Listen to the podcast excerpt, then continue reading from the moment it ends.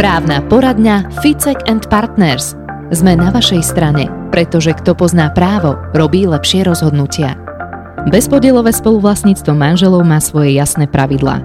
A keďže sme sa s advokátskou kanceláriou Ficek and Partners rozhodli, že vám budeme prinášať právo jasne a zrozumiteľne, tak teraz si ich vysvetlíme na niektorých prípadoch, ktoré prišli do online poradne advokátskej kancelárie Ficek and Partners.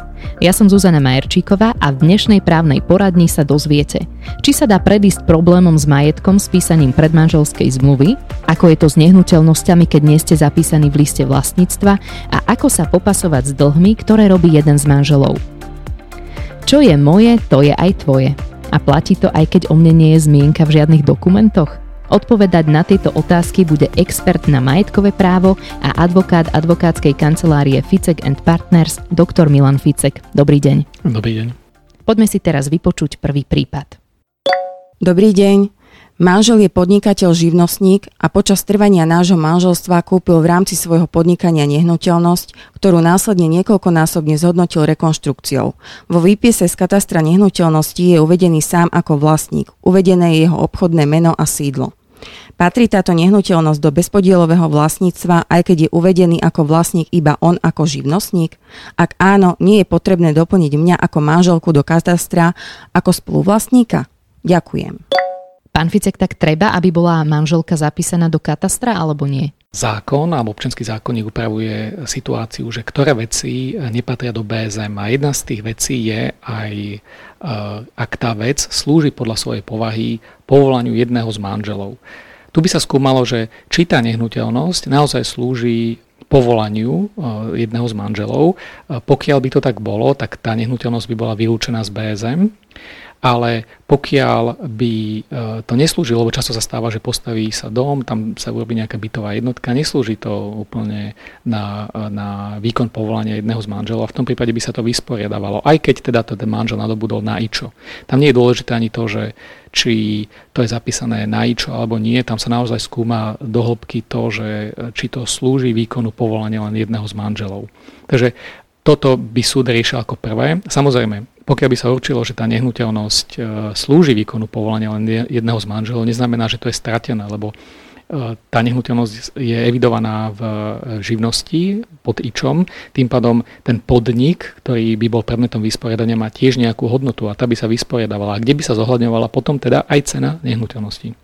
A kedy si v rámci podnikania možno živnostník kupuje nehnuteľnosť? Napadá mi, že čo, že tam má kanceláriu, alebo možno to chce ako nejaký privát použiť? Obyčajne sú to prevádzky, napríklad čo ja viem, že automýváreň alebo, alebo lakovňa alebo takéto, takéto nehnuteľnosti, ktoré naozaj, on je povedzme, že lakírník alebo, alebo podnikateľ, ktorý sa zaoberá práve tým predmetom podnikania a na to si postavil stavbu, tak tá stavba by sa potom nevysporiadavala.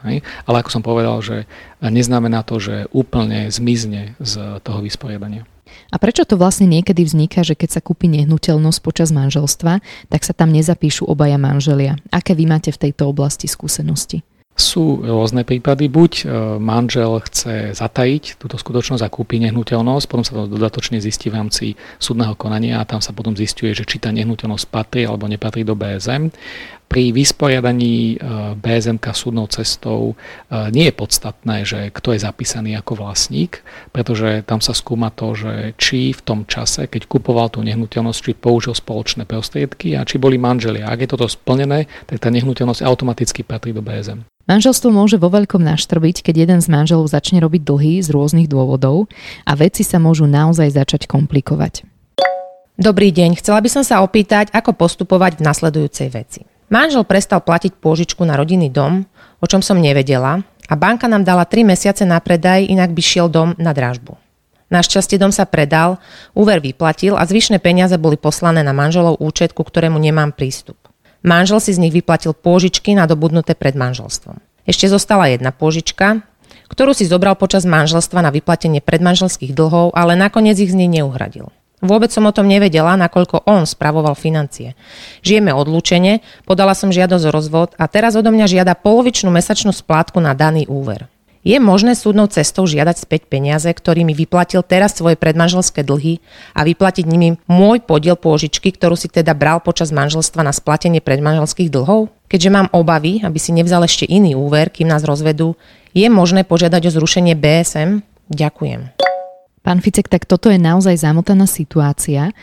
Mohol teda manžel z predaja spoločného domu vyplatiť svoje predmanželské dlhy? Tak pokiaľ sa dostal k peniazom, ktoré prišli na jeho účet, tak potom uh, urobiť to mohol, a to aj často aj robia, ale takáto skutočnosť sa potom zohľadňuje pri vysporiadaní, lebo vlastne tieto peniaze, ktoré boli spoločné, ušli zo spoločného majetku a súd by to zohľadňoval. Takže keď si niekto zaplatí svoje predmanželské dlhy takýmto spôsobom, tak e, súd to pri vysporiadaní zohľadňuje. A má vôbec manžel právo chcieť od manželky, aby ona splácala úver, ktorý si on zobral na splatenie svojich predmanželských dlhov? Tak oni keď podpisovali úverovú zmluvu, určite sú tam podpísaní obidvaja, alebo banky vyžadujú súhlas obidvoch manželov, takže nie je to v tomto prípade po právnej stránke iba jeho úver, je to spoločný úver a ona má povinnosť splácať spoločný úver a tú skutočnosť, že, že on si zaplatil svoje úvery, tak tu by mala riešiť práve uh, pri vysporiadaní BSM. Ešte mi napadá, že v podstate ešte nie sú rozvedení títo manželia z tohto prípadu, že či sa dajú urobiť možno nejaké obranné e, veci voči tomu, aby Trebers opäť nesplatil nejakú ďalšiu predmanželskú pôžičku ten manžel. Ona to nemôže riešiť, pokiaľ sú e, stále ešte manželia, museli sa počkať na, na zrušenie BSM, teda buď na rozvod, alebo e, na to zrušenie BSM. Ak sú v takýchto zlej finančnej situácii a je tam takáto obava, tak na to je práve ten inštitút zrušenia BSM počas manželstva. Musela by to podať ona a musela by argumentovať práve tými dôvodmi, že sa bojí o ten spoločný majetok a chce, aby súd zrušil BSM. A ako náhle súd zruší BSM a rozhodnutie je právoplatné, tak potom môže riešiť aj tieto splatené úvery. A ako by mal súd rozhodnúť v tejto veci? Vrátia sa tie peniaze manželke z predaja toho domu? Ona si môže uplatniť to, čo ušlo z BZM a ušli práve tie peniaze na splatenie tých úverov, ktoré boli jeho ešte z predmanželstva. Takže v tom konaní by ona žiadala, aby súd e, určil, že toto sa vráti späť, táto suma, ktorú si on vyplatil a tá sa bude vysporiadavať. Takže v podstate, keď to zoberieme matematicky, tak polovica e, tých peňazí, ktoré si zaplatil na svoj úver, tak tá prípadne jej. A čo ak dotyčný manžel nebude mať potom tie peniaze, lebo ich minul? Tak súdne rozhodnutie ho zaviaže na zaplatenie tejto sumy a potom uh, jedine podať návrh na exekúciu a exekuovať. Samozrejme, pokiaľ nebude mať žiaden majetok, tak je to veľmi to je veľké riziko, ale každý nejakým spôsobom uh, zarába peniaze a je možné potom siahnuť napríklad aj na jeho príjem. Čo by ste možno vy poradili pri správovaní financií, keďže ste expert na majetkové právo? V minulosti bolo zaužívané, že manželia mávali spoločný účet, prípadne nejakú vkladnú knižku spoločnú, alebo že jeden z partnerov sa staral o financie. Je to dobrý spôsob správovania financií podľa vás? Ja sa s tým stretávam aj teraz, aj, že, že manželka spravuje spoločné financie, alebo opačne manžel všetko vedie a manželka nemá ani, ani páru o tom, že čo všetko, koľko majú peňazí. A tie spoločné účty sú už menej také e, časté, ale aj, aj bývajú. Vždy je dobré, ak obidvaja manželia vedia o financiách, majú prístupy na účty, neviem, či, či, či všetky banky alebo ktoré banky poskytujú tzv. spoločné účty, lebo kedy si, si pamätám, že my, my s manželkou máme že spoločný uh, účet, ale teraz v banke nám povedali, že už takéto niečo, že už takúto službu neposkytujú. A to bol celkom dobrý inštitút uh, na to, že vy nemôžete potom len tak zrušiť prístup toho druhého manžela k tomu účtu, lebo keď to je nastavené iba, keď to je úver iba jedného z manželov a ten druhý má prístup, tak ten manžel, ten dominantný, dokáže ľahko zrušiť e, prístup a potom ten druhý manžel už nemá žiadne informácie o spoločných peniazoch. Takže treba si asi vzájomne sledovať tie financie, že kam odchádzajú, e, kto koľko míňa a podobne. Áno, hlavne mať prehľad o tom, že, že ako tie peniaze, koľko, koľko zarobíte. O tom vlastne je aj to manželstvo, že to, tá správa tých spoločných peňazí. Pokiaľ jeden z manželov nemá e, vôbec žiadne informácie ani prístup e, k spoločným peniazom, tak nie je to dobré a treba sa zamyslieť, že či by nebolo dobre to zmeniť. Máte nejaký právny problém? Povedzte nám, čo vás trápi a my vám poradíme. Kliknite na www.ficek.sk a napíšte nám o vašom prípade cez našu online poradňu Ficek and Partners. Sme na vašej strane, pretože kto pozná právo, robí lepšie rozhodnutia. Lepšie ako riešiť nejaký manželský problém je robiť prevenciu pred ním. Ale to sa asi nedá veľmi právne urobiť pri manželstve. Mnohí sa aj cez vašu online poradňu pýtajú na predmanželskú zmluvu. Dobrý deň, chcem sa opýtať, ako to funguje s predmanželskou zmluvou, keďže som nič na internete nenašiel. Kam si ju môžem dať vypracovať, alebo ako si ju mám sám napísať? Treba ju potvrdiť u notára, prípadne neviete poskytnúť nejaký vzor, že čo to má vlastne obsahovať? Ďakujem za vašu odpoveď. Pán Ficek, tak ako je to s predmanželskou zmluvou na Slovensku? Na Slovensku nemáme predmanželskú zmluvu, takýto inštitút neexistuje, ale zase nie je to nevyhnutné. Som počul také, že mali by sme mať predmanželskú zmluvu, že uzákonenú v zákone, ale nevidím na to dôvod, pretože všetko sa dá ošetriť v rámci tých inštitútov, ktoré tu máme teraz. Príklad poviem, v Amerike to majú tak, že vy keď vstupujete do manželstva tak, a vlastníte nejaký majetok, tak potom po rozvode tento majetok uh, sa stáva súčasťou aj spoločný a bude sa vysporiadavať. U nás to tak nie je. Vy keď vlastníte byt pred manželstvom zosobášite sa a tento byt stále máte počas manželstva a rozvediete sa, tak ten byt je stále váš. Jedine, čo tam je, je to, že napríklad keď ho budete prenajímať, tak tie peniaze z prenájmu sú spoločnými peniazmi. Ale to sa tiež dá ošetriť. Môžete sa notárskou zápisnicou dohodnúť, že príjmy z prenájmu uh, nebudú patriť do BSM. A tým je to ošetrené. Ten inštitút premanželskej zmluvy nie je taký nevyhnutný u nás na Slovensku. Jedine, čo by som upozornil, je, že spísať si ten majetok, alebo hlavne teda peniaze, ktoré ste mali v tom čase, keď ste vstupovali do manželstva. Pretože keď manželstvo trvá 20 rokov, vy ťažko potom budete preukazovať, eh, ak nemáte výpisy z účtu, že koľko ste mali v tom čase peňazí. Lebo banka vedie evidenciu povedzme 10 rokov a ak nemáte naozaj výpisy vytlačené, tak vy to nepreukážete, pokiaľ to manžel poprie. A prečo to potrebujem vedieť, že koľko som mal peňazí, keď vstupujem do manželstva, keď potom mi to manželstvo až 20 rokov trvá?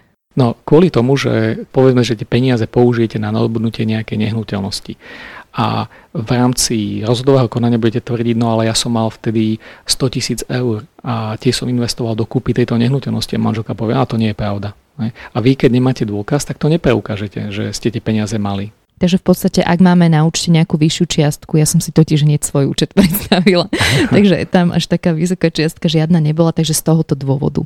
No ono je pravda, že naozaj tá predmanželská zmluva, možno to známe z nejakých amerických filmov a podobne, ono to znie dosť tak aj neromanticky, lebo keby napríklad môj nastávajúci mi zrazu povedal, poď ideme spisovať predmanželskú zmluvu, tak veru neviem, že či by sme potom podpísali manželský slúb, ťažko povedať, ale určite treba mať nejakú takú možno záruku alebo prevenciu, alebo možno také iné nazeranie na tie financie, lebo naozaj nikdy nevieme, že čo nám ten život prinesie.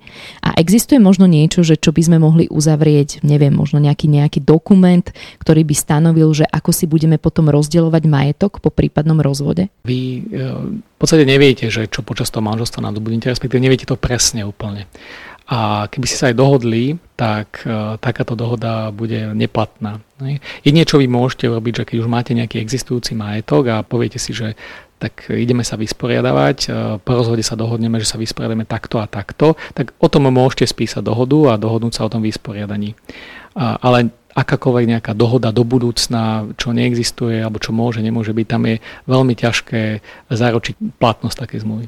Takže v podstate nepotrebujeme predmanželskú zmluvu, lebo vlastne máme aj ten inštitút bezpodielového spoluvlastníctva manželov. Áno, a v rámci toho inštitútu práve to, že zúženie BSM, zrušenie BSM alebo teda rozšírenie BSM, vy si to môžete nastaviť aj tak dokonca, že, že BSM medzi manželmi vôbec nevznikne a vznikne až ku dňu rozhodu manželstva. Je to taký inštitút tiež notárskou zápisnicou, často nevyužívaný, ale aj to, to robia, že vlastne si ako keby posunú vznik toho BSM ku dňu rozhodu manželstva, že sa pozera na to, aký stav bol v čase rozhodu manželstva majetkový a ten sa bude vysporiadavať.